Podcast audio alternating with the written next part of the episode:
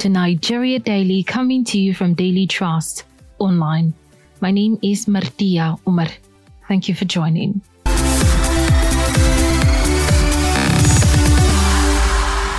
In recent times, there's a trend about child battery. Maybe a child does something, and then the next thing you hear is that the child is being tied to a tree or flogged 50 strokes of the cane, or, uh, or even asked to do the whole household chores. Some are even locked in the cage and it's really, really appalling. You can see videos online of children as low as four years old being flogged by, by close relatives. Some people don't even know the difference between correcting a child and child abuse, physical child abuse. And that is our focus today on Nigeria Daily. So something peculiar happened in Kano.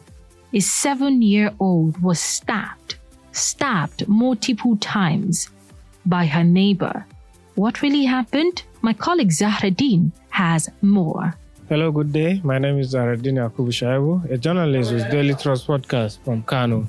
An incident has occurred in Kano where a seven year old girl, identified as Sharifa Osman, was stabbed by her neighbor in Gadankaya area of Gwale local government. The incident, which happened in Mariri area of Hotoro in Kumbotso local government, started when the woman took the girl from her parents' house from her parents' home, asking her to accompany her to buy firewood. Later, the girl was found stabbed in blood in Mariri, which is far away distance from their home in Gadankaya. Passers-by heard her screaming and decided to offer her help. When they took her, the girl, though in blood, but managed to explain their house, describe their address, as well as told the passers-by what happened to her and the woman that did it to her. Later, they rushed her in company in a company of police and her parent to Aminu Kano Teaching Hospital, where she is presently receiving treatment. When Daily Trust visited some of the areas,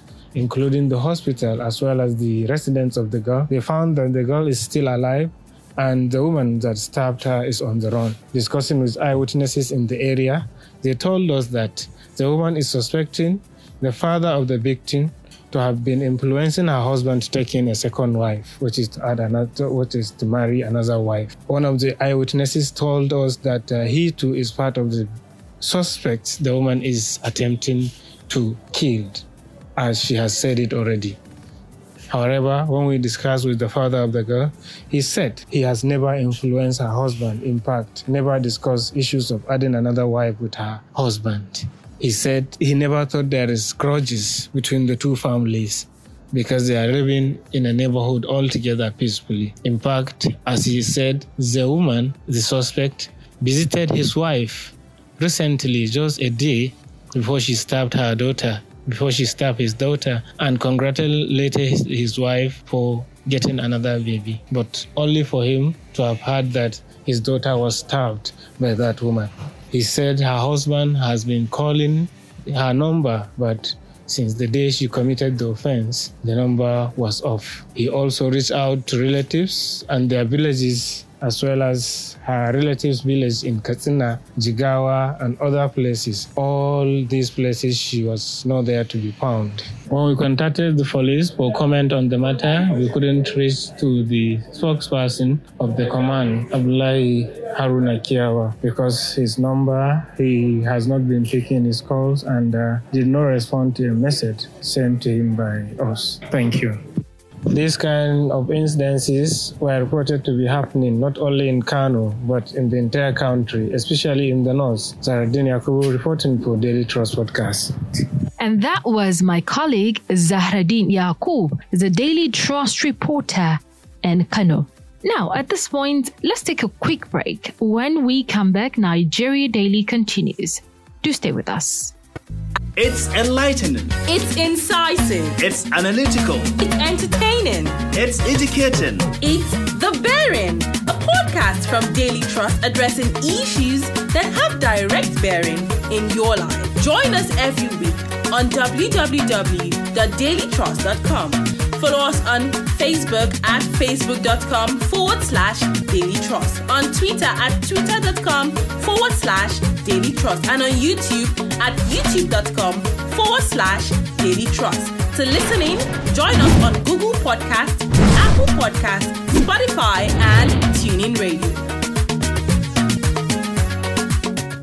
Welcome back. You're still listening to Nigeria Daily coming to you from Daily Trust, Abuja, Nigeria. In this episode today, we are discussing child battery, physical child abuse. Uh, like we said in the beginning before the break, a lot of children are really going through a lot. Some people cannot differentiate between correcting a child and physical child abuse, which of course is on the rampart right now. We heard from my colleague in Kano about the recent happening, and he also talked about how this has been happening in other parts of the country and peculiar to Kano, so to speak. I beg your pardon. So right now, let's talk about the issue now. When we hear things like this. A lot of people think it's just a number. It's just a number, right? Now, a report from the National Population Commission say that 6 out of 10 children suffer different kind of abuse and 50% of these children are suffering from the physical abuse. And now when we hear these numbers, some people think it's just statistics. Some people say it's just some people sitting down in the four walls of their office or their houses bringing up these statistics. Now, let's hear from Jo Odumakin. She is the president, Arise Women Initiative. She will be talking about the physical child abuse and how it can be curbed in Nigeria. Child abuse is on the rise. And the fact, as an organization, Women Arise, we've handled not less than 500 cases of child abuse. And we see that a lot of people do not really know the difference between corrective measure and an abuse. Anything that brings harm to the child, either physical, mental, or well being of such a child, is an abuse. And the Child Rights Act of 2003 defines a child as anyone that is under the age of 18. Again, we see that a lot of people, especially family members, parents that should provide love, that should take care of the well being of the child, would think that another corrective measure is to bring physical harm. We have had calls to intervene not less than 50 cases that it involves the immediate family member. I can still recollect what happened uh, somewhere in uh, Aripo where a child was chained outside with her legs apart. And the neighbor had to call us to intervene when rats were, I mean, those big rats were eating underneath such a girl. Again, a child, because she's been seen to be notorious, was made to do all the jobs in the house stark naked. We have also had calls to go to Akure sometimes ago when a child was put in a cage that was meant for dogs for close to nine months. So we've seen cases of even rape. A six month old baby was raped by a 41 year old man who the herbalist told that if you should have carnal knowledge of someone who has never known any man, he'll be cured of his HIV. So are we taking it with levity now? I think child rights is being treated with such levity, with the levity that one, I mean, that is, is, is unimaginable. We've seen, I mean, no one has a right. If you want to correct a child, yes, it's one's parents, family members, but people are not even aware that the Child Rights Act forbid physical harm. Again, you see uh, some people, their tongue, especially parents, is even like weapon of mass destruction. They use their tongue to tear down the child, make the child suffer low self-esteem. Maybe the child is not doing well in school and a lot of things. But we see that all the corrective measures have been taken. The case of the child has assumed a very dangerous dimension.